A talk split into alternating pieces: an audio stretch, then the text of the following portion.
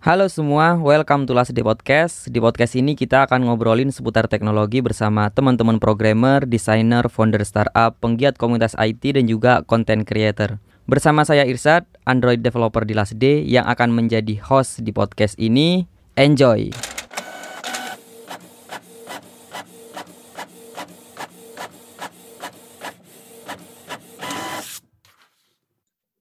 Salah satu hal yang membuat podcast ini menjadi bisa mengajak teman-teman yang ada di tempat yang jauh, bukan dari Surabaya lagi, adalah ya pastinya karena pandemi corona. Jadi ya dari podcast sendiri uh, mungkin sisi benefitnya uh, tentang hal yang seperti itu. Dan kali ini uh, saya ditemani akan ngobrol dengan developer keren uh, dia berasal dari saat ini kalau dia sedang di tempat tidak di tempat lain berarti masih ada di kota Probolinggo dan saya di Surabaya. Nah, sekarang kita sedang podcast from home. Saya ucapkan selamat datang dan terima kasih buat Mas Ade Yahya. Terima kasih, ha terima kasih. Oke, okay. halo Mas Ade, apa kabar? baik, baik, baik. Iya, iya. Oke, sebelum kita start introduction, bisakah Mas Ade cerita mention sedikit tentang pandemi yang sekarang terjadi kepada posisi pekerjaan? Uh, pandemi sekarang yang terjadi ke posisi pekerjaan, uh uh, yang pasti ke impact secara langsung sih kalau dari aku dan pekerjaan dan company gitu, karena ya retail kan, retail baju. Oh, sih ya benar-benar. Di masa pandemi ini kan pasti kayak logistik terganggu dan beberapa mm. daerah ke lockdown gitu. Lockdown. Jadi beberapa revenue pasti turun karena beberapa kayak kayak kayak misal Papua gitu. Papua di lockdown artinya ya orang mau beli atau barang mau masuk gitu. Orang mau beli males kan karena di lockdown gitu. Oh, Padahal di tempat itu kontribusi berapa persen revenue gitu. Pasti hmm. menurun sih impact juga secara ini juga. Tapi sempat ada ini nggak sih tadi soalnya lagi baca di chatting group ada beberapa uh, perusahaan startup yang lumayan besar yang katanya sekarang sedang masa diliburkan, terus mungkin beberapa dirumahkan atau bahkan di PHK. Kalau hal-hal seperti itu terjadi nggak sih? Mungkin nggak usah cerita detailnya nggak apa-apa, cuman hal-hal seperti itu terjadi juga nggak sih? Uh, belum terjadi tapi akan terjadi. Oh, akan terjadi. Tapi kayak ada ada kondisi di mana itu akan terjadi ketika apa gitu. Jadi ada condition gitu dan kita uh, menunggu itu sih kayak kita oh, iya, fighting iya, iya. against, iya, iya, against iya, iya. it gitu. Iya benar. Karena kakak di sini ada apa ada usaha kakak aku di sini saudara dia bergerak di bidang suplai bahan pokok. Seminggu yang lalu itu separuh orangnya diliburkan, sekarang 100% orangnya sudah di rumah semua sih udah nggak kerja gitu sih. Jadi impactnya bisa sebesar itu untuk kondisi pekerjaan. Betul, bukan main-main sih ini. Oke, okay, mungkin uh, kita skip dulu. Mungkin nanti kita akan mention beberapa tentang topik COVID-19. Uh, eh, sekarang uh, saya persilahkan Mas Ade untuk memperkenalkan diri. Sekarang posisi pekerjaannya apa, terus kemudian hal-hal lain yang dilakukan di luar pekerjaan apa aja. Oke. Okay. Uh, nama saya, nama lengkap saya Dea Prasetyo. Biasanya dipanggil Ade gitu. Saya udah pengalaman di industri teknologi ini mungkin sekitar enam tahunan yaitu oh. perusahaan terakhir yang saya join tuh di Sorabel yang dulunya namanya Salestalk dan udah dua tahun lebih di sini dan hmm. sebagai apa ya sebagai nggak tahu sih ya front end mungkin tapi lebih ke front end yang ngurusin semua platform gitu Android, iOS dan web gitu dan hmm. GraphQL juga gitu. Oke. Okay, okay. Ya sekarang sekarang masih sibuk kesehariannya sibuk di kantor terus juga lagi ini sih kesibukannya juga lagi mempersiapkan diri untuk transisi menjadi seorang back end dan menjadi seorang content creator. Wow, nice. kayak memang postingan di sosmed beberapa kali kayak ya posting akan menuju seorang menjadi content creator kayaknya. eh bentar, kita sebelum sebelum uh, next obrolan, emang sebelumnya suka ngeband atau gimana sih mas? Se iya sebelumnya kayak emang SMP itu emang suka musik sih. Suka musik gitu. Hmm, Sampai... Kemarin karena pengen pengen jadi content creator, akhirnya Heeh. bikin nyanyi-nyanyi gitu. Cuman Iya. pengen tahu orang tuh ngeliatin aku apa enggak gitu. Aku bikin kayak gini ngeliatin apa enggak gitu. Pengen tahu aja itu. Iya, kalau aku pribadi sih ngeliatin. Nah, kelihatan kok di analyticsnya itu. Gitu ya. Nggak komen kelihatan berapa view, berapa lama Iya, iya. orang nonton gitu. Iya, terus kalau di Instagram kan reach-nya kelihatan walaupun nggak komen, nggak like gitu kan ya. Mm-mm. Oke, kita next sejak kapan nih Mas Ade belajar coding dan sadar bahwa coding itu ya untuk bikin aplikasi, bukan sekedar mat sekedar apa ya, sekedar mata pelajaran gitu maksudnya. mulai belajar coding mulai kayak semacam memulainya tuh sebenarnya mulai SMP sih memulainya Oh, SMP. ya memulainya memulai eksplorasi terhadap programming tuh SMP saat itu Wow. jadi di saat itu juga juga mulai keter- ketertarikan tuh ada terhadap programming di SMP kelas 2 Itu berarti dapatnya dari mana maksudnya informasi tentang coding kalau masih SMP? nah jadi awalnya dulu tuh eh, HP pertamaku tuh eh, HP Nokia NGIC namanya Oh iya, NG. NGIC Iya, iya, iya. Ya. Itu kan pakai OS Symbian. Iya. Nah, saat itu tuh lagi ngetren-ngetrennya kita itu ngirim-ngirim software gitu, ngirim-ngirim aplikasi. Ketika teman punya pakai Symbian juga, misal 6600 gitu, punya aplikasi apa gitu dikirim, dikirim, Oh, dikirim iya, gitu. iya, iya. Dari situ mulai keter mulai mikir bahwa eh ini kok susah banget bikin aplikasi gitu. Ini bisa nggak sih dibikin sendiri? Gimana cara Hmm. bikinnya? Di sana sih mulai timbul pertanyaannya. Oke, wow. Ini lumayan percepatan ya. Apa sih mungkin namanya penasaran dini mungkin ya. Kemudian hal hal yang diulik pada saat itu semacam apa berarti? Hal yang diulik saat itu sih lebih ke waktu itu kebetulan juga eh kalau nggak salah itu jadi aku tetap nyari sih waktu itu aku taunya Python gitu. Aku dengar-dengar harus kalau nginstal aplikasi harus nginstal Python dulu. Akhirnya pas Hmm. tanya-tanya waktu itu Python tuh apa gitu kan. Hmm, Terus hmm, hmm. Lama kelamaan pokoknya bahasa program pemrograman yang aku pick pertama kali itu eh, VB, Visual Basic. itu masih SMP? Itu SMP kelas 3-an gitu udah. Oh, I see. Wow, itu udah dapat Dan- ketika SMP. Iya, dan itu gara-gara ini sih dulu eh, ada berita anak anak SMP juga bikin antivirus namanya Artaf. Itu lumayan tuh Ah. diberitakan dulu. Anak Indonesia bikin antivirus namanya Artaf di situ terinspirasi banget gitu. I see. Akhirnya dari situ kayak oh ternyata anak-anak memang bisa bikin aplikasi gitu ya, Mas. Mm-mm. Tapi sebenarnya waktu itu sempat vakum ke pro- maksudnya tetap tertarik ke programming tapi nggak tahu harus belajar ke siapa, belajar Hmm. di mana, nanya ke siapa, nggak tahu dan resource yang lebih banyak saat itu hacking. Iya, iya, iya. Nge-hack sosmed ya. Hack Facebook betul. Dimulai dari netcard sih sih. Oh gitu ya. Iya. Netcat itu untuk yang wifi, iya bener ya? Betul, betul, betul. Ah. Oke, kemudian ketika lulus SMP terus ke SMA atau SMK? Eh, sebenarnya ke SMK sebenarnya. SMK. SMK jurusan RPL. Oh, nice. Berarti apa ya? Kayak mimpinya terwujud atau seperti apa berarti? Jadi aku masuk SMK jurusan RPL cuman sampai kelas 1 doang. Kelas 1 terus habis itu Dikeluarkan. oh dikeluarkan. Iya. Jadi aku ini kalau dari histori pendidikan formalnya cuman oh agak-agak buruk gitu. Kelas 2 SMP Hmm. tuh nggak naik kelas, kelas 3 Iya, oke. eh, SMA kelas 1 itu dikeluarin karena memang nakal banget dulu. Kayak Hmm. suka banget bolos gitu. Oke. Nakal banget. SMK sih. Kelas 1 SMK. Dari situ aku mulai kenal bahasa programming yang proper sih dulu pakai Pascal namanya. Hmm, itu dapat di SMK. Jadi setelah Betul. keluar dari SMK, Mas Ade berarti ke mana? Keluar dari SMK itu karena nakal banget orang tua aku memutuskan menyekolahkan aku di sekolah agama yaitu Madrasah Hmm. Aliyah. Oh, Dan I di see. kampung. Iya, iya. Berarti transisi jadi hijrah gitu ya? Iya. Bener ya? Kalau karena, karena nakal banget sih ya. Iya. Terus tapi itu tercapai nggak sih sebenarnya?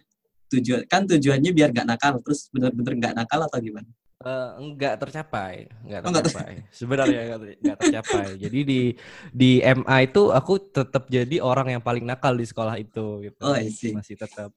Nah, jadi semakin Jadi kelihatan sekolah nakal. itu Iya, sekolah itu masuknya jam setengah tujuh gitu. Oh kadang nyampe sekolah jam setengah sepuluh gitu, jam sepuluh gitu. Oh, akhirnya semasa SMA atau semasa aliyah ini ada hal-hal yang terjadi di dunia perkodingan atau memang benar-benar vakum? Nah, justru saat aku nggak sekolah secara formal itu tentang coding, itu yang hmm. banyak pro progresnya. Oh, I see. Nah, akhirnya dapat saat itu sempat depresi. Ah, ah, ah. Ya, sempat depresi karena aku harus cabut dari sekolah RPL gitu dan sekolah di agama. Aku sempat kayak down gitu, down.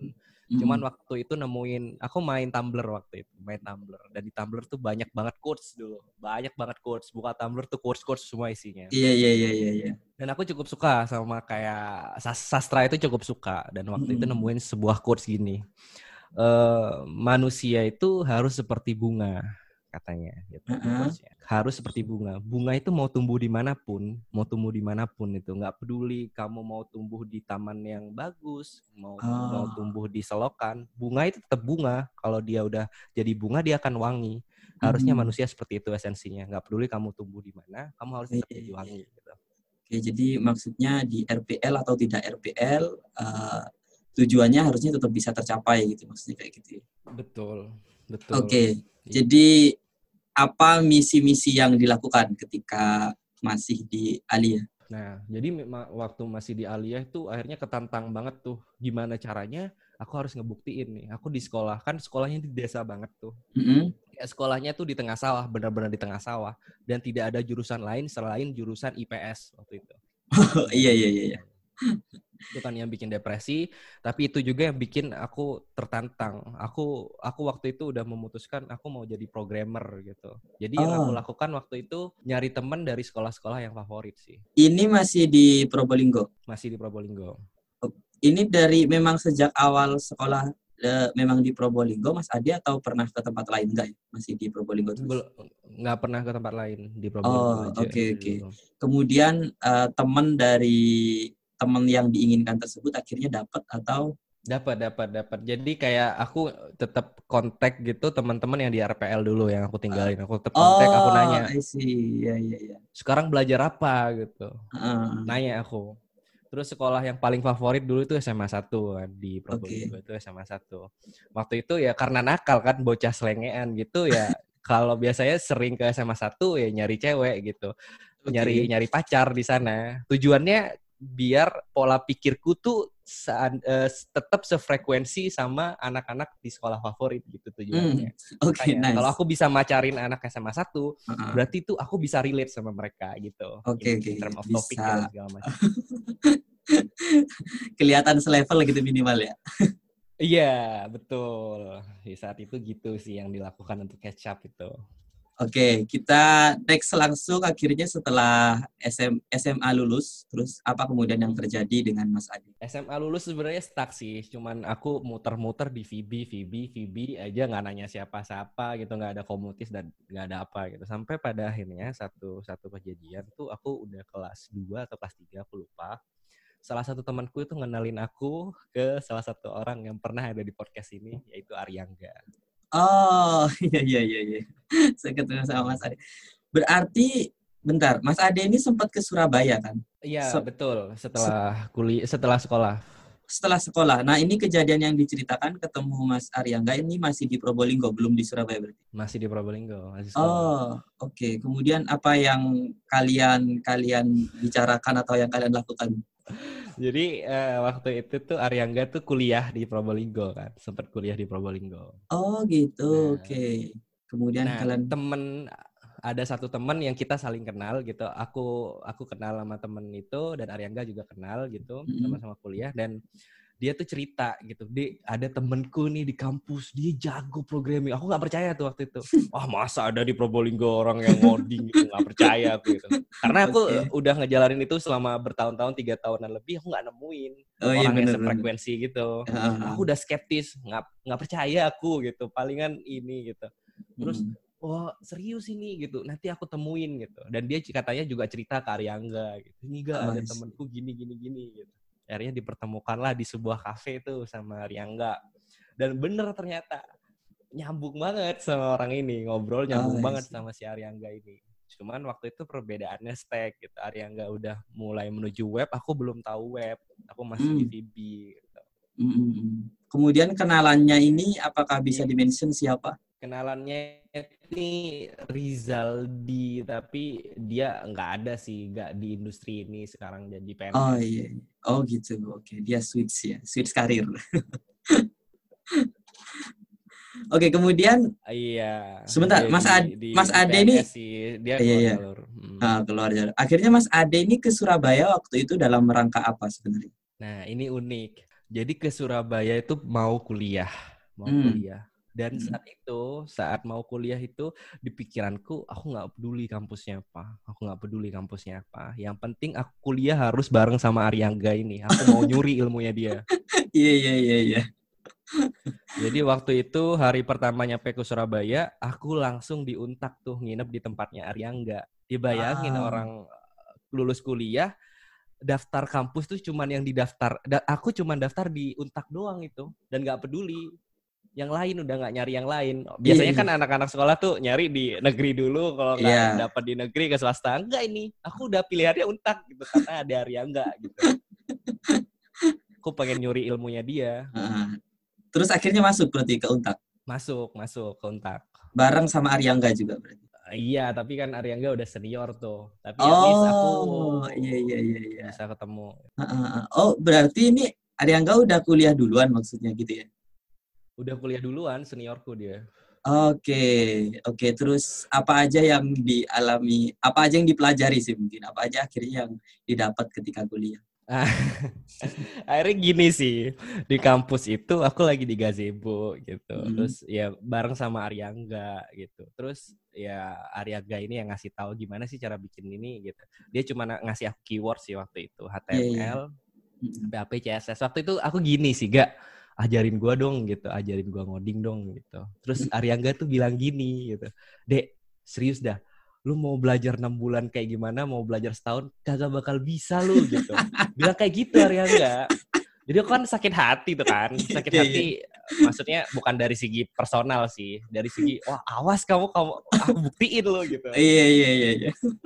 Nah, di situ makin menggebu-gebu. Dia Hmm. udah ngatain aku, tapi dia ngebocorin suatu informasi yang sangat penting saat itu bagi aku sih, yaitu keyword, PHP, HTML, CSS. Hmm, oke oke. Jadi apa yang mau dipelajari habis ini sudah tahu dulu gitu ya? Ya akhirnya udah tahu dan langsung itu waktu itu ngetik eh, cara tutorial membuat kalkulator menggunakan PHP, menggunakan. HTML, CSS, CSS gitu. Awalnya. Oke ingat. oke nice. Kemudian perjalanan bertemu pekerjaan eh, masih di bangku kuliah atau beda lagi beda cerita? Di bangku kuliah, pada akhirnya setelah beberapa bulan kemudian aku belajar HTML, CSS, PHP ini, akhirnya aku Hmm. bisa gitu. Dan Ariangga mengakui itu dan Ariangga yang menawarkan pekerjaan ke aku. Oh, oke menarik menarik. Akhirnya berarti ini maksudnya Ariangga nawarin kerjaan di tempat kerjanya dia. Betul, betul. Oh, akhirnya Mas Ade masuk dan kerja di sana. Ah, iya, sebenarnya waktu itu gini sih kondisinya itu. Sebenarnya bukan Angga Ariangga yang nawarin. Nah, aku karena cerita sih kayak aku tuh waktu itu udah desperate banget gitu kuliah duit minim gitu karena Iya, didikan iya. orang tua. Orang tuaku ini termasuk mampu gitu. Cuman nggak ngasih aku kebutuhan tersier. Hmm, nggak ada hmm, hmm. bener-bener Iya, biayain aku makan doang gitu dan susah banget waktu itu dibikin memang sengaja sama orang tuaku dibikin susah gitu biar aku mikir katanya di perantauan Oh iya iya, oke. pada akhirnya karena aku pengen main pengen ngerasain ya punya gadget gitu dan segala Hmm. macam waktu itu nyari kerjaan dan saat Hmm. itu aku udah hampir ambil kerjaan itu aku dapat kerjaan di eh, OLX eh, toko bagus dulu namanya kan. Aku Hmm, Toko Bagus. pekerjaan itu ada dapat pekerjaan di Surabaya nganter tahu setiap pagi itu. Nganter Oh, tahu tahu pakai ini gajinya 750 aku mau ngambil itu. Kalau nggak salah inget aku cerita itu ke Angga. Dan Angga nawarin lah ngapain gitu? Coba di tempat gua aja gitu.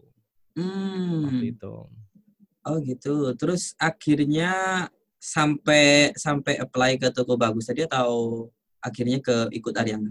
Enggak, aku nggak apply ke toko bagus. Aku nyoba itu ikutin apa kata yang enggak. Coba deh, lu besok dateng interview gitu, Oh, interview see. tes gitu. Uh, uh, terus Dateng, apa yang Mas Ade bawa, terus apa yang terjadi dengan interview itu mungkin? Wah, kocak sih. Di interview itu bener dites sih. Dari skill front end-nya dites, suruh bikin apa gitu. Dan aku bisa selesai gitu.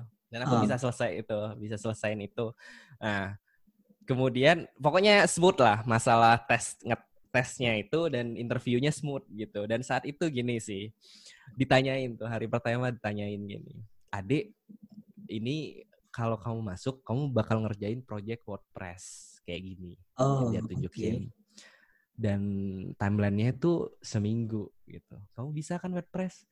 Aku waktu itu belum bisa sama sekali. Aku cuman ya tahu WordPress tuh ada. Iya, iya, kan. Aku iya. nggak pernah tahu sama sekali kayak gimana cara developnya. Dan aku bilang dengan sangat yakin tuh bisa mbak gitu.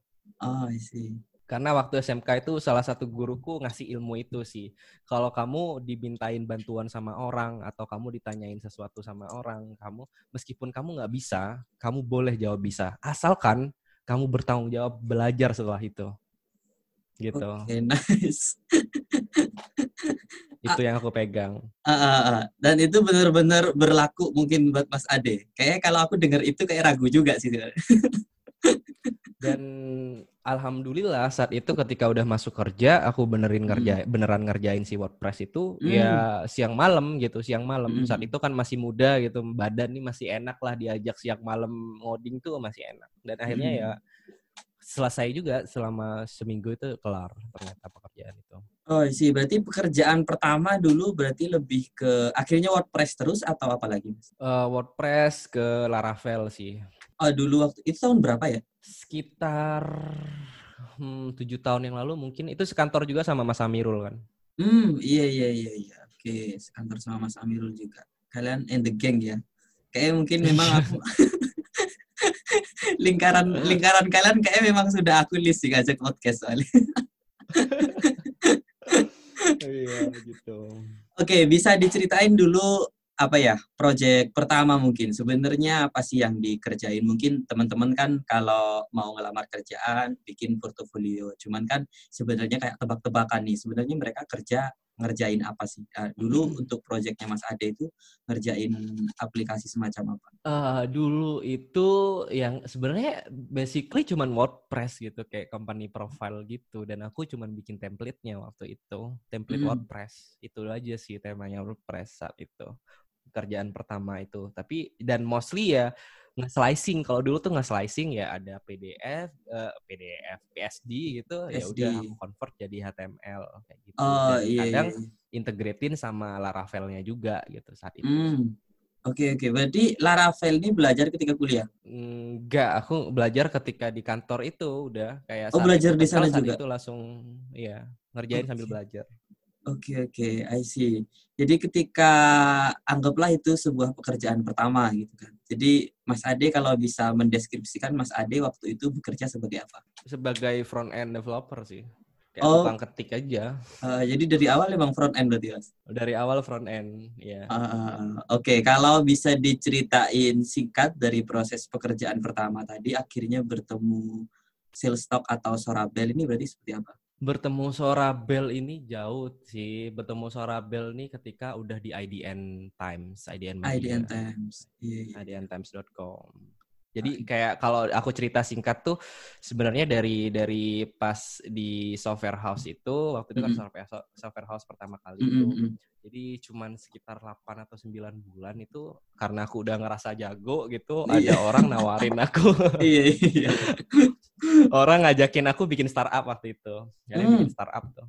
Mm, mm, mm. Pokoknya setelah dari software house tuh bikin startup, startupnya gagal, terus bikin startup lagi, startupnya jalan setelah itu. Tapi duitnya nggak banyak. Hmm. Setelah itu barulah aku ke idntimes.com. Oke, kayak kita perlu mundur dulu. Dulu proses ditawarin kan sebenarnya ini lumayan apa ya? common issue gitulah ya bahwa software Hmm. engineer biasanya kita akan tidak sengaja ketemu orang di perjalanan diajak untuk bikin startup. Nah, waktu itu Betul. proses ngerayunya Mas Ade akhirnya mau ini seperti apa sih, Mas? Mungkin nggak perlu dimention apa namanya atau orangnya nggak usah. mungkin. Cuman waktu itu proses ngerayunya gimana? Nah, kebetulan tuh aku nggak ngerayu sih. Jadi ceritanya itu ada salah satu temanku, dia ketemu sama temennya yang mau bikin startup gitu. Oh iya iya iya. Dan dia butuh resource seorang front end gitu. Dan temanku kebetulan mempercayakan aku, aku diajak gitu, Hmm. dikenalin Hmm. juga sama dia. Ya Udah ikut dikenalin gitu. Sampai Oh, pada akhirnya kayaknya aku yang lebih dekat sama si yang punya ide startup ini daripada temanku yang kenalin. Aku lebih dekat gitu sama dia. oh gitu. Akhirnya mulai Hmm. jalan, bikin bikin bikin apa sih mas waktu itu? Eh, bikin crowdfunding platform, tapi Oh, khusus untuk pemusik. Oh, I see, I see. Oh, merasa klik banget berarti enggak? Iya enggak sih? ya, ya, ya kayak gitulah. Ya Iya, karena iya. aku ngerti musik tuh kayak gimana, industrinya Ah. juga ngerti kayak gitu. Iya, iya. Ya, rasa relate banget. Akhirnya mau. Oke, itu berarti berjalan berapa bulan, Mas? Berjalan berapa lama ya? Hmm, entah ya, setahun mungkin gitu. Waktu Oh, itu di di ini tuh merangkap sih. Merangkap jadi masih kerja di tempat yang lama kali. Jadi, Masih kerja di tempat yang lama dan merangkap jadi desainer dan front end waktu itu. Oh, iya iya iya. And then ketemu startup berikutnya, jadi kan ada lagi kayaknya. Iya, jadi sebelum sebelum ke situ dulu tuh Ah. ceritanya aku bisa ke startup tuh karena sering diajak kabur sih sama startup yang pertama ini. Jadi waktu jam kerja dijemput gitu. Oh, waktu jam gitu. kerja, "Dek, Dek, ada di mana gitu. Ikut yuk meeting gitu. Oh, gitu. Keluar aku meeting gitu. Ah. Seringan kayak gitu sampai akhirnya resign gitu. Hmm, Ketemu yang kedua ini lucu sih Mas, lucu banget sih yang kedua Hmm. ini. ketemunya Kalau berat oh, ini berarti ketemunya pro- sudah resign dari tempat kerja yang lama. ini sudah resign kalau startup yang kedua. Hmm, hmm, oke. Proses ketemunya berarti Proses ketemunya itu waktu itu ada hackathon yang gede banget di Indonesia, namanya Hackathon Merdeka. oh iya sih. namanya Hackathon Merdeka dan saat itu itu aku kebetulan lagi belajar yang namanya Ruby on Rails dan aku bikin produk. Untuk dan aku hackathon. bikin produk untuk enggak enggak untuk hackathon, aku sebenarnya cuma bikin produk aja. Oh iya iya iya oke. Iya, dan apa namanya? Saat itu aku ngelihatin ada salah satu orang, orang Gerdu, kalau tahu Iya. Gerdu, Itu ngeposting dia lagi di hackathon. Aku nggak tahu tuh ada info hackathon, nggak tahu. Cuman aku ngelihat dia ke posting lagi ada di suatu tempat dan itu berjalan sebuah hackathon dan aku Hmm. langsung ngechat dia, Mas ini di mana? Aku masih mau ikut masih bisa gitu. Nah dia langsung balas kayak gini, ke sini sekarang cepat gitu, segera gitu. Wah aku langsung Oke. berangkat tuh. Ah, Aku nggak tahu, bener-bener nggak tahu hackathon tuh kayak gimana. Iya, Nggak iya, tahu iya. aku. Yang penting berangkat, daftar langsung aku duduk tuh. Dan Hmm. waktu itu langsung aku sadar, anjir, aku doang yang sendirian ini. Yang lain pakai tim, yang lain pakai tim. Iya. Dan aku ketika ngelihat dikasih temanya itu tema yang harus dibuat apa aja gitu, Hmm. apa pilihannya, punya aku paling nggak nyambung. Tapi maksud maksudnya Mas yang- Ade ke sana karena pur- punya portofolio produk. Iya benar ya? Ya, ya betul. Hmm, salah satu motivasinya itu maksudnya kan benar ya? Mm-mm. Ah, oke. Ap- Karena ak- punya apa eh, akhirnya yang terjadi di hackathon adalah akhirnya di hackathon ya udah ikutan hackathon tuh ikutan hackathon ya udahlah kayak ya gimana ikut hackathon cuman bedanya itu aku sendirian kayak orang bodoh gitu lah sendirian yang lain punya tim cuman saat itu kan eh, aku ini mungkin kalau mendeskripsikan diriku sendiri kayak kind of extrovert gitu mudah oh, bersosial iya, dengan iya. orang Oh, memang. iya, iya. Dan aku perokok. Dan aku Iya, iya, perokok. Ah, ah. dan salah satu benefit yang aku dapat eh, da- dengan rokok ini ya cuman ini aku nggak menyarankan orang untuk ngerokok ya Iya, iya. cuman eh, pengalaman pribadi eh, benefit yang aku dapatkan ketika ngerokok saat itu kan ketika hackathon ya udah istirahat aku ngerokok gitu ada di, Hmm. disediain khusus buat tempat ngerokok dan di Hmm. situ pasti dong kayak ngerokok tuh entah pinjem korek atau apa akhirnya terjadi interaksi gitu Hmm. dan di situ ada anak-anak uner itu waktu itu ya udah kita ngobrol-ngobrol-ngobrol saat itu ngobrol-ngobrol-ngobrol langsung nyambung langsung bercanda gitu Oh, ini peserta hackathon Gitu. berarti. peserta hackathon tiga Hmm. orang empat orang gitu iya Oke. mereka salah satu pemenangnya sih Oh, gitu. Oke, nice. ya salah satu pemenangnya intinya di hackathon itu mengenalkan aku sama orang-orang ini tim ini Ah, dan mengenalkan aku juga sama seorang dosen waktu itu ah, dosen, dosen di mana berarti? Dosen Ubaya apa ya aku lupa ya udah lama kontak sempat kontak berapa kali cuman sekarang udah nggak kontak lagi sih Ubaya kalau nggak salah Oke, peserta hackathon juga. peserta hackathon juga Oke, I see. itu kan hackathon serentak se Indonesia kan itu Mm, mm, mm, mm, mm. Itu kalau nggak salah di di mana sih Mas? Lokasi kalau Mas ada yang ikut? nggak tahu aku nggak tahu Surabaya kalau dulu di Oke. Surabaya tuh selalu pakai Google Map aku Iya iya iya benar-benar. Lupa itu di mana itu. Namanya pokoknya Hackathon Merdeka itu.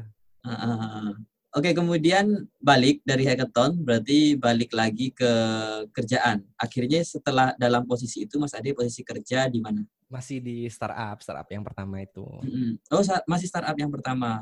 Betul. Oke, startup ketemu- yang pertama.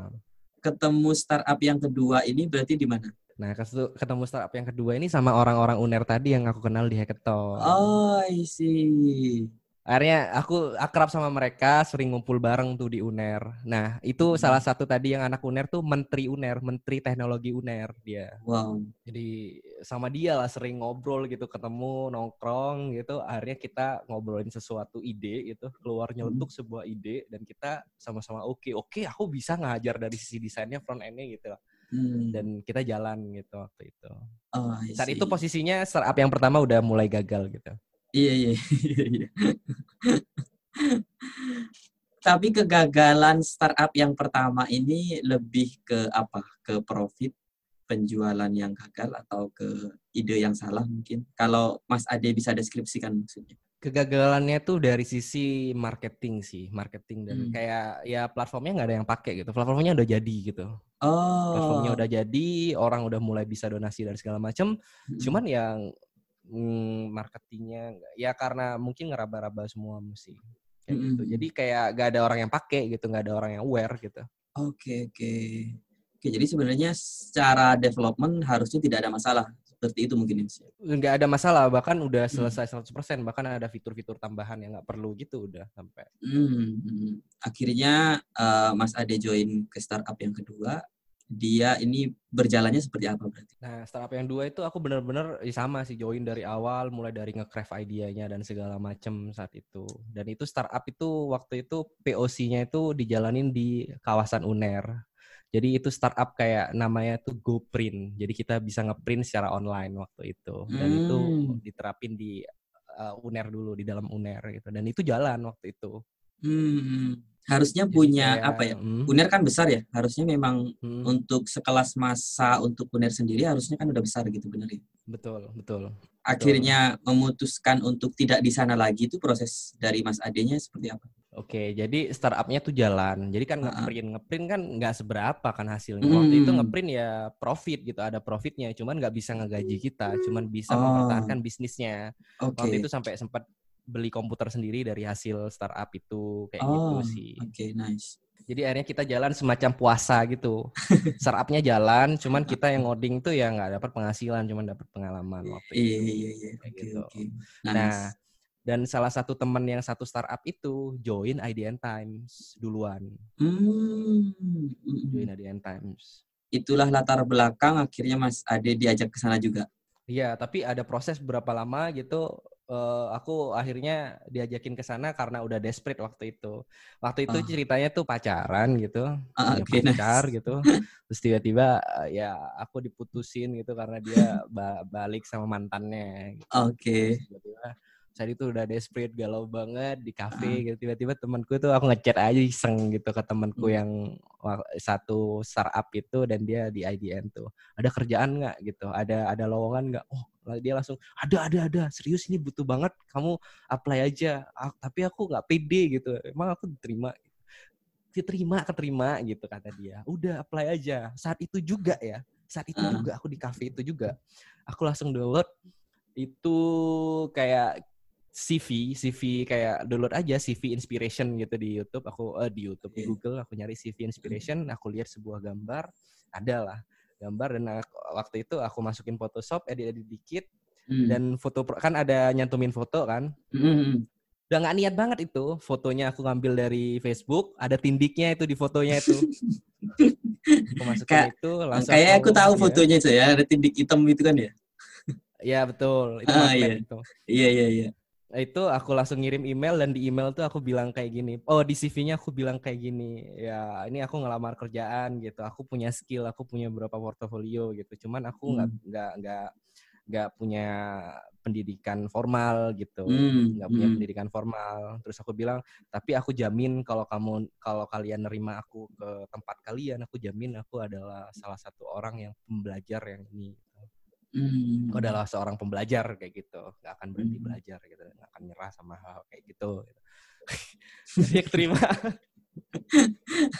Oke, okay, mungkin kalau boleh ini random question kembali ke topik tadi yang lagi desperate. Memang kalau sekarang kan kayak apa ya bahasanya itu sekarang kan bucin ya, bucin, hmm. Up, bucin, pacaran dan hal-hal yang mengganggu di sana sebenarnya mengganggu proses produktif seorang programmer nggak sih? Uh, mengganggu sekali. Pacaran tuh sebenarnya mengganggu banget waktu oh, itu. gitu. Karena waktu kita mau belajar diajak teleponan kan kayak pacaran tuh kayak ya kita harus telepon, kita iya. harus chatting, kita harus jalan kayak gitu-gitu itu ngeganggu banget sih. Iya. Pada saat waktu pertama-pertama pacaran ya kita nggak ngerasa bahwa itu ganggu karena kita lagi iya. berbunga-bunga kan ngerasa iya, bener, bener, sempurna iya. kayak gitu. Tapi pada akhirnya ketika udah waktu itu aku diputusin itu sadar anjir aku nggak punya kerjaan gitu. Oke, kita tinggalkan topik bucinnya. Terus ke IDN Times berarti Mas Ade masih front end, masih front end lagi berarti? Iya, ke IDN Times aku tetap menjadi front end sih di IDN Times itu. Hmm, space end dan seke, sedikit skill desain. Jadi waktu itu ada beberapa desain juga nggak desain juga. Desain grafis. Desain grafis. Oh, aku berawal dari desainer loh, btw. Sama oh, kayak gitu? Iya. Tapi nggak tahu kenapa memang sensei designer itu kalau mereka bikin sensei designer untuk seorang developer karena mereka punya sosial media postingannya lebih sedikit berwarna gitu sih benar nggak sih mas? Uh, iya iya iya. Uh, kalau yang yang gig gitu biasanya nggak ada postingan sih biasanya. Uh, lebih ke teks doang atau? Iya iya iya. Oh gitu. Spesifik stack teknologi yang dipakai ketika di IDN Times, uh, Mas Adi dulu pakai apa aja? Uh, dulu ya pakai Laravel. Oh masih pake Laravel. Laravel front endnya Laravel waktu itu ya pakai teknologi-teknologi yang dari Laravel tuh. Aku lupa sih Laravel dulu dulu ikut apa namanya mix apa gitu.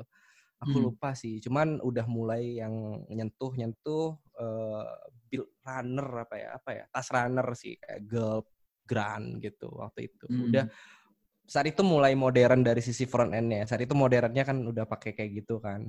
Mm-hmm. Jadi nggak manual kayak gitu. Saat itu stacknya cuman masih tradisional sih, tradisional web gitu. Oke, berarti job description utamanya adalah uh, memang mengerjakan platformnya IDN Temps ya, yang bisa kita lihat di aplikasi atau websitenya benar. Betul, betul, betul. Pertama oh. join itu aku langsung nge-redesign sih. Oh gitu, iya. ngeredesain platform utama mereka berarti? Iya, saat itu momennya pas ngeredesain.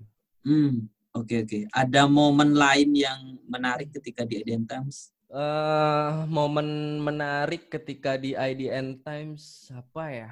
Momen-momen menarik ya nggak tahu sih kayak berjalan okay. berjalan normal-normal aja sih di IDN itu. Setelah IDN kayak, Times, cuman uh cuman kayak di IDN tuh satu yang menarik nih ini sih yang menarik gini mas. Oh, betul. Aku kan abis abis uh, ngirim CV tadi kan, email hmm. kan, akhirnya panggilan kan, dipanggil untuk interview ke tempat kan. Oh iya iya iya. iya. Yang kan foto yang foto pakai tindik hmm. tadi maksudnya. Iya. Oh iya iya oke okay, oke okay. terus dipanggil. Itu, itu kan disuruh interview kan, disuruh interview. Nah waktu itu itu karena aku nggak tahu proses interview itu yang bener kayak gimana gitu. Harus berpakaian seperti apa aku nggak tahu gitu. Iya, iya, iya. gitu kan. Aku bener-bener datang pakai celana tiga perempat pakai kaos waktu itu. Hmm. dan sepatunya kayak dirobek-robek gitu sih datang interview itu. Dan kayak apa ya nyampe sana aku nyesel sih anjir ini perusahaannya ternyata kayak gini gitu. Aku taunya kan kayak rumahan dulu kayak dulu di software oh iya iya iya. Jadi nggak begitu formal Nah di IDN nih udah apa ya, udah punya gedung sendiri dan orang-orang di sana uh, kayak rata-rata modis gitu loh, proper gitu berpakaian. Iya, iya, iya.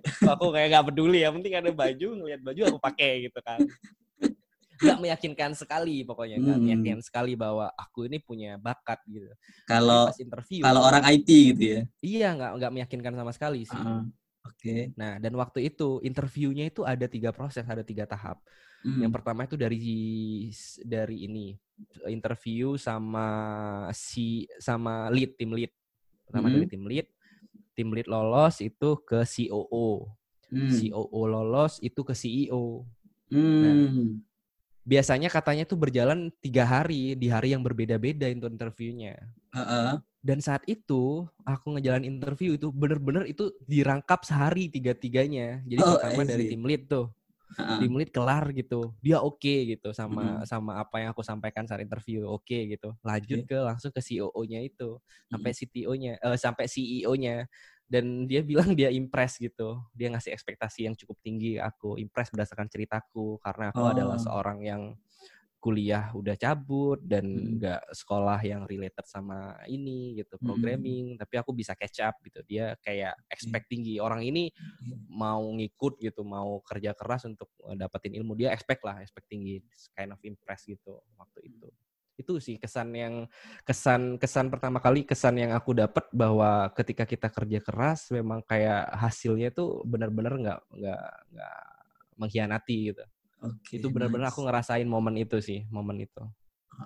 Iya sih, kayaknya memang dari background-backgroundnya kurang ini ya. Akhirnya mungkin uh, IDNTM sekelihatnya Mas Ade memiliki daya juang yang lebih gitu ya. Betul, betul, hmm. betul. Setelah IDNTM langsung ketemu sales stock atau ada lagi? Langsung ketemu sales stock. Oke, okay, berarti proses ketemu sales stocknya kalau dulu di IDNTM kan onsite, bener ya Mas? Onsite, onsite uh, datang ke kantor. Kalau yang sekarang yang sales stock dari awal ini remote atau bukan? Kerja. Oh, sih. Iya. Bertemu dengan sales stock akhirnya seperti apa dulu? Kalau di sales stock ini dari awal on site bertemu dengan sales stock ini jadi kayak apa namanya? Dulu itu punya tuh nge-share sebuah text tag-nya dia di slide deck namanya. Mm -hmm. Slide deck. Jadi lain kan slide-nya. Nah, waktu itu di momen yang sama juga itu banyak orang yang kayak ini nih perusahaan keren nih engineer-nya keren-keren waktu itu. Aku hmm. jadi kayak ke trigger gitu apaan sih? Keren kayak apa sih? gitu. Nah, itu ngeliatin kayak gitu kan. Terus pada akhirnya ya aku sadar ketika uh, ngeliatin slide-nya itu oh iya ya ternyata ini keren gitu teknologi yang dipakai keren gitu. Oh, waktu itu yang pertemukan sama sales tuh kayak gitu. Cuman hmm. waktu itu nggak langsung apply. Uh. jadi waktu itu tuh uh, hal pertama aku udah ada ketertarikan nih masuk sales stock. Cuman hal pertama yang aku lakukan waktu itu nyariin orang sales stock. Jadi di slide-nya tuh waktu itu ada username gitu. Dia ngasih mm. screenshot screen, screenshot terminal uh -huh. dan di terminalnya tuh ada nama gini, Doni Stark gitu. Oh, oke. Okay. Stark gitu aku kan. Iron Man ya. Aku iya, aku langsung search tuh Doni Stark dan ada orangnya ternyata. Itu Doni sih. Aku sekarang kenal baik sama dia. Oh gitu. Uh, itu orang Malang gitu. Aku langsung nge-add Facebooknya dia, langsung ngechat immediately. Mas, oh. aku boleh nanya-nanya nggak? Bisa aku telepon nggak gitu? Oke. Okay. Gitu. Dan untungnya dia kayak ya oke-oke aja gitu langsung boleh boleh gitu. Langsung telepon dan aku langsung nanya sih. Mas, aku tertarik nih join ke sales stock gitu hmm. pasti yang harus aku persiapin gitu di sana pakai apa gitu dan aku harus persiapin apa gitu. Dan saat hmm. itu aku mulai tahu mereka bilang pakai React dan segala macam itu masih di IDN tuh. Dan hmm. ya udah ketika tahu informasi itu aku mempersiapkan diri itu untuk masuk sales stock selama setahun. Selama setahun? Betul. Wow kayak bukan waktu yang sebentar mempersiapkan setahun. Bukan jadi lebih ke apa sih Mas dulu waktu akhirnya oke okay, sell stock dan harus per prepare gitu kan. Jadi lebih ke sebuah apa namanya pengalaman baru atau ingin kerja remote atau ingin lingkungan yang baru atau seperti apa? Jadi yang pertama itu yang pasti gaji. Aku gaji, tahu bocoran okay. gajinya itu oh, gede nice. gitu. Iya iya iya. Yang ke yang yang kedua adalah aku ngelihat orang-orang di dalamnya sih. Orang-orang di dalamnya kayak environment yang sehat buat aku gitu. Hmm. Orang-orang orang-orang di dalamnya tuh kayak lulusan ITB dan segala macam dan ada yang okay. dari Facebook, ada yang dari Amazon gitu. Oh, I see. Aku secara pribadi tuh waktu itu tertantang gitu. Uh, aku bisa nggak sih? Aku nggak punya pendidikan setinggi mereka ya, tapi hmm. sebenarnya aku bisa nggak sih join sama mereka? Itu sih yang menantang aku karena aku pengen punya environment baru yang sehat gitu dan hmm. Bu bukan berarti sebelumnya nggak sehat loh ya. Iya, tapi yeah, yeah. kayak aku ngelihat ini uh, ideal banget gitu. Ada yang lebih sehat dan, lagi gitu ya. Iya, uh. gitu. Dan aku tertantang secara pribadi kayak gitu. Akhirnya yaitu komit untuk mempersiapkan diri selama setahun untuk belajar React itu. Sampai akhirnya aku nge-propose di IDN itu bikin project pakai React. Oh, I see. nice. Akhirnya waktu itu memang benar-benar dipakai React-nya selama proses persiapan atau uh, ada something lain yang dilakukan dengan React? Nah, alhamdulillah waktu itu si IDN tuh akhirnya kayak mau gitu. Memang mereka ada inisiatif bikin project baru dan mau hmm. gitu aku terapin React saat itu, React oh. JS. Oke, okay, nice. Dan jadinya akhirnya bela proses belajarnya tuh dari kerjaan gitu kan lebih hmm. enak gitu, lebih cepet kan. Waktu hmm. itu bareng sama Arfian Adam. Oh, hmm, Mas Adam. Arfian Adam. Hmm. Belajar bareng di React tuh bareng Arfian Adam. Hmm. Dan sebenarnya kesiapan untuk masuk Sorabel itu, masuk sales stock itu bukan hmm. setelah setahun sih. Selama setelah enam bulan tuh sebenarnya udah siap, cuman kayak masih belum pengen cabut. Hmm. Oke okay, oke, okay. masih pengen nostalgia gitu ya. masih ya masih pengen stay gitu. Pokoknya uh. yang trigger aku untuk cabut ke sales stock itu gara-gara Adam cabut duluan ke kumparan. Aku oh. merasa tersaingi gitu. Oh, iya iya iya. Teman udah naik level nih gitu kan maksudnya ya. iya iya Adam pindah ke kumparan terus uh-huh. Dam dapat berapa di sana Dam dapat segini waduh panas tuh panas lu badan tuh oh gitu oke okay. akhirnya uh, waktu itu di sampai sekarang mungkin secara umum kalau dideskripsikan job description-nya Mas Ade di Salesstock atau Sorabel ini spesifik ke apa yang dikerjain?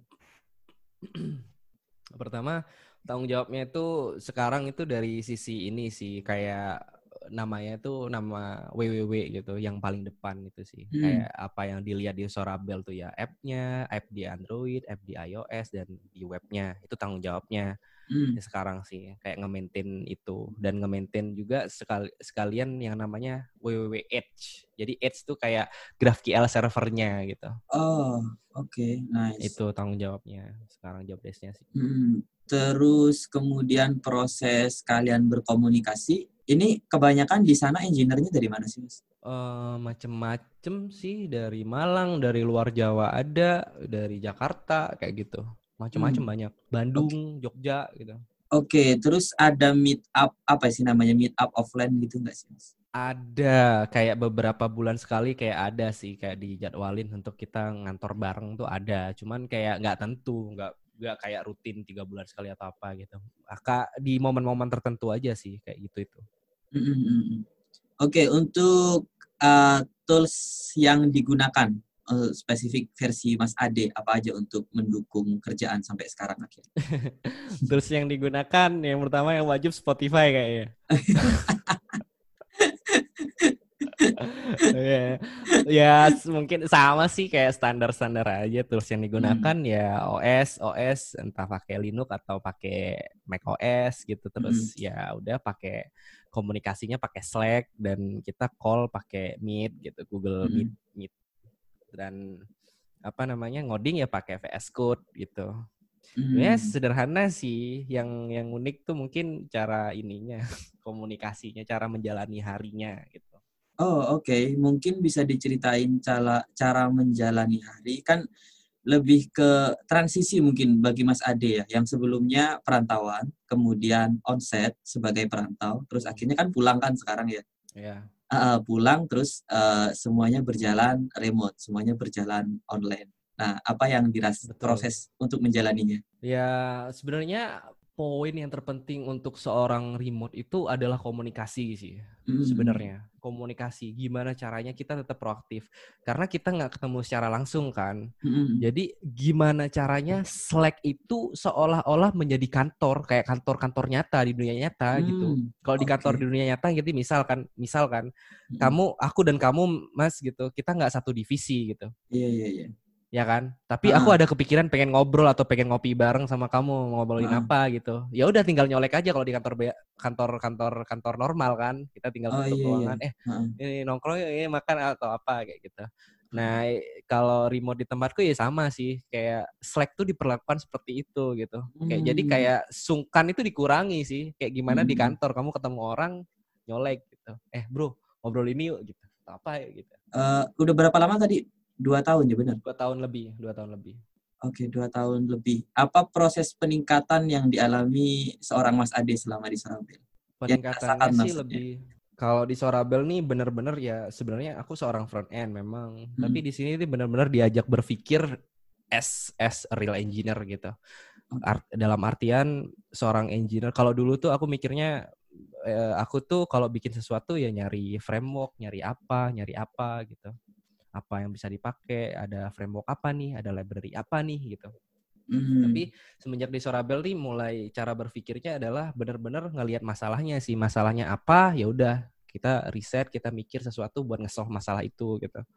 Jadi Hmm. kayak diajak berpikir, aku ngerasanya diajak berpikir kayak eh, kalau dulu tuh aku ngerasanya kayak tukang ketik aja sih, kayak ketika disuruh bikin ini ya udah aku bikin gitu. Kalau Ah, di Sorabel nih nice. benar-benar bener-bener eh, aku menjalani proses ketika misal ada mau bikin fitur baru atau apa itu bener-bener aku ikut ikut debatnya perdebatan aku ada concern Ah. apa kayaknya ini kayak nggak works kayak gini performanya akan buruk kayak gitu itu Hmm. bener-bener apa ya di open banget sih kayak gini di sini kayak Hmm. semua orang bisa berbicara kayak ngerasa kayak sebagai engineer itu nggak nggak jadi tukang ketik lagi lah Ah. istilahnya kayak aku bener-bener mikir gimana solving problem gitu Ah, bentar, kalau boleh ditanyakan lagi, mungkin kalau kita dimundurin ke belakang, ini sebenarnya memang itu adalah kebutuhan engineer di Sorabel atau memang Mas Ade sudah berada di tahap yang merasa bisa untuk ikut berdebat? ini memang budaya sih budaya Oh, iya, yang iya. diterapkan Ah, budaya oke. diterapkan sama Salestalk Jadi jadi, di- semacam pas pas interview mau masuk itu Ah, ah. pas interview itu memang eh, interviewnya itu benar-benar ketat gitu di Sorabel Hmm. itu. Jadi nggak nggak sekedar skill doang sih yang dilihat tuh, benar-benar Oh. potensi orang ini gitu. Pernah aku kayak ya, ikut ikut nge- nge-interview kan nge-interview orang. Hmm, Ada orang yang coba masuk ya orang ini bisa secara teknik gitu, secara teknis bisa, benar bisa gitu, bisa Iya, ngerjain ngerjain tesnya Mm. bisa. Cuman pas interview atau ada proses di mana itu kel- kelihatan orang ini nih nurutan gitu. Artinya nurutan tuh ah, apa ya? Kayak semacam taklik buta gitu loh. Kita kita mau bilang ini ke dia, ya oke gitu. Bilang ini ke dia, oke gitu. Bilang ini ke dia, oke gitu. Oke, oke, nice. Itu kayak kurang fit sih. Ah, Kayak kayak pada kayak semacam kita mau kasih sesuatu yang jelek, bilang sesuatu yang jelek aja ke Mm, dia, mm. dia ngikutin dia terus oke, gitu. Ah, oke, oke, I see.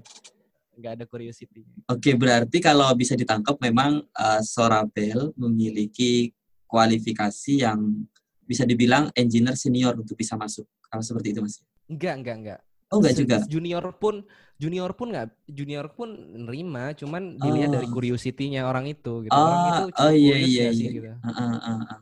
Oke, karena mungkin budaya pekerjaannya memang mencari orang yang terus mau belajar hal baru. Iya, betul. Curiosity Hmm. sih kuncinya. Oke, oke, nice.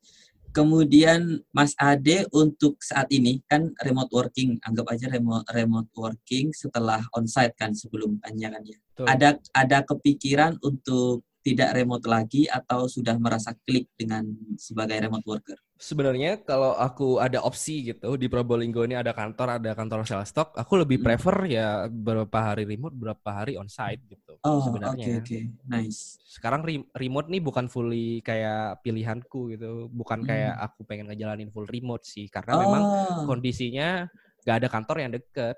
mm, mm, mm, Misalnya ada kantor, kantor yang deket ya, ya aku enjoy enjoy aja karena aku tipe kalau orang yang bersosial banget gitu. bersosial banget. Oke, nice.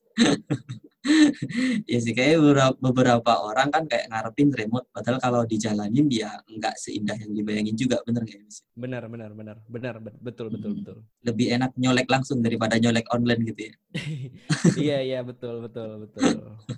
oke dari versi Mas Ade sendiri sebagai eh, front end yang eh, tadi udah dimention sedang pengen transisi ke back end apa sih hal Hmm. baru yang mungkin yang pengen di-upgrade atau sebelumnya belum dipelajari terus pengen dipelajari Jadi sekarang itu aku lagi belajar RAS, bahasa Hmm. pemrograman baru itu namanya Hmm. RAS. Hmm. Dan sekarang tuh mulai sadar bahwa ya aku udah mulai sadar bahwa fundamental itu penting sih. Aku back to basic sih sekarang kayak mulai belajar dari fundamentalnya. Benar-benar kayak aku mulai belajar dari kayak gimana sih CPU itu bekerja gitu, apa Hmm. yang ada di dalamnya, transistor tuh kayak gimana, kayak gitu. Mulai Hmm. belajar dari bawah karena aku menyadari bahwa uh, selama ini banyak banget waktu yang aku habiskan cuman mikirin kayak error dari sisi language-nya, dari sisi high level dan itu makan waktu hmm. banget menurutku. Oh, iya. Kayak aku merasa ketika aku benar-benar tahu how computer works gitu. Dari dari sisi fundamentalnya aku benar-benar tahu. At least mungkin nanti ketika aku nge-solve masalah gitu, mungkin aku kerja gitu, jadi bisa lebih efisien dan waktu yang aku habiskan itu lebih sedikit gitu untuk hal-hal debugging dan segala macem gitu sih. Sekarang kan hmm. kalau di JS tuh banyak berkutat sama banyak hal kan. Hmm. Kayak harus pakai ES ini, pakai itu, pakai itu itu sih yang pengen aku hilangkan dari workflow kerjaku. Aku pengen kalau pengen nge-solve masalah ya nge-solve solve aja gitu. Benar-benar problem solving, jangan berkutat sama bahasa ya. Bahasa itu cuma tools gitu sih. Ah, oke okay, oke. Okay. I see, I see. Oke, okay. sebenarnya kan banyak ya. Nah, ini mungkin menjawab salah satu pertanyaan. Jadi kemarin ada beberapa DM sebenarnya, cuman yang lain bercanda, cuman satu aja pertanyaan yang mungkin aku tanyain. Starter pack untuk menjadi seorang front end developer yang versi Mas Ade ini harus belajar apa aja untuk yang sekarang mungkin Mas, yang versi yang versi terbaru. Kalau kalau yang versi sekarang tuh mungkin hmm. lebih belajar dari sisi kalau aku sih lebih nyaranin kayak ya yang pasti JS sih. JS tuh harus solid gitu. Pengetahuan hmm. tentang JavaScript tuh harus solid. Yang kedua kalau memang mau komit menjadi seorang front end yang baik gitu, hmm. Hmm. pilih pilihlah framework yang mendukung kita untuk menjadi seperti itu. Misal kan ada sekarang kalau kita bicara yang di debat-debatin di luar tuh kan ada dua pilihan framework yang gede kan dari front end ada Vue.js dan ada React.js gitu.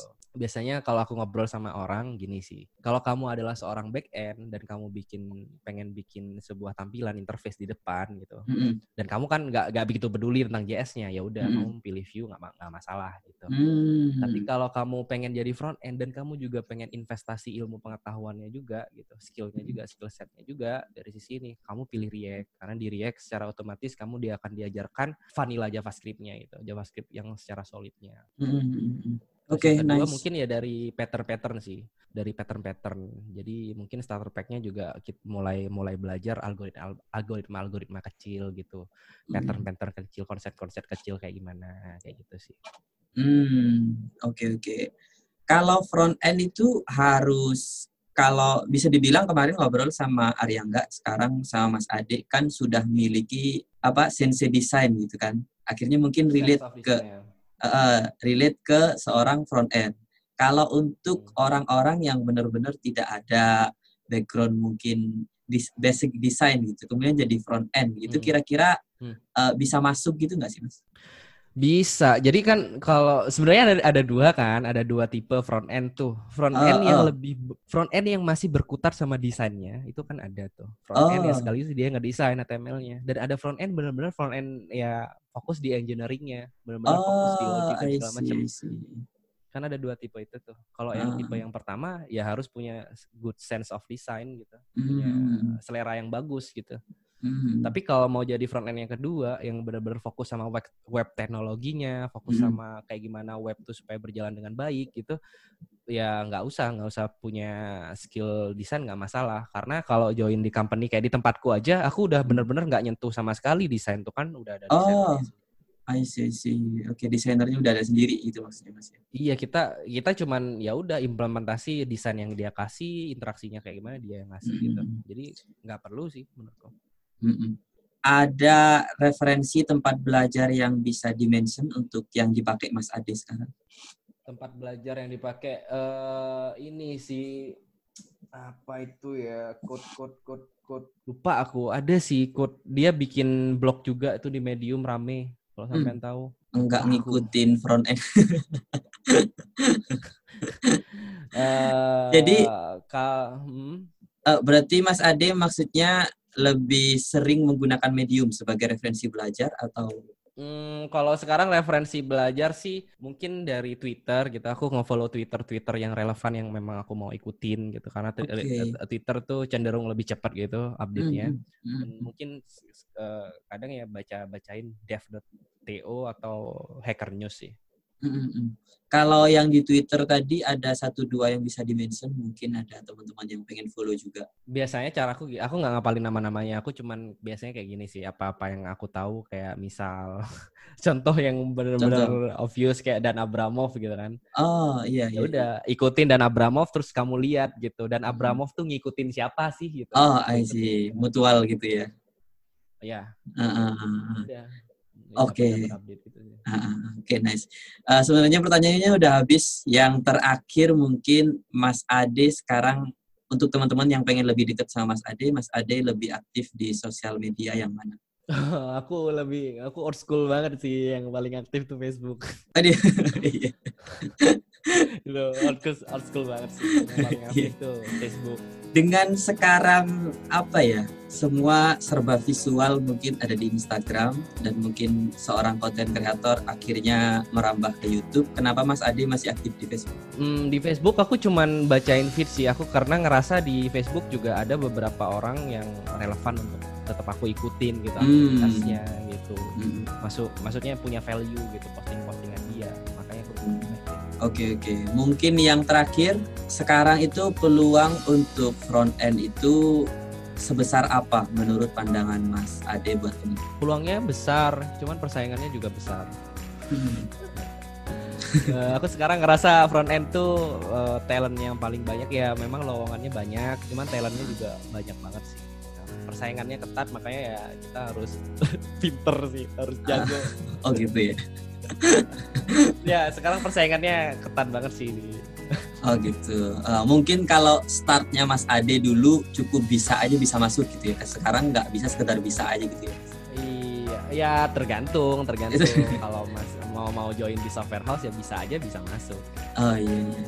tetap menurutku harus tetap mengikuti step sih di mana kalau kita benar-benar eh, masih awal gitu dan kita autodidak ya udah join software house aja yang nggak nggak begitu ribet untuk masuknya yang penting masuk gitu digaji Iya, iya, digaji iya. dikit juga nggak masalah gitu karena Ah, tujuan ah. kita untuk belajar gitu Oke. tapi kalau kita fresh graduate gitu fresh graduate dan kampusnya cukup bagus gitu ya udah coba apply ke company startup startup keren aja harusnya mereka mau Oke.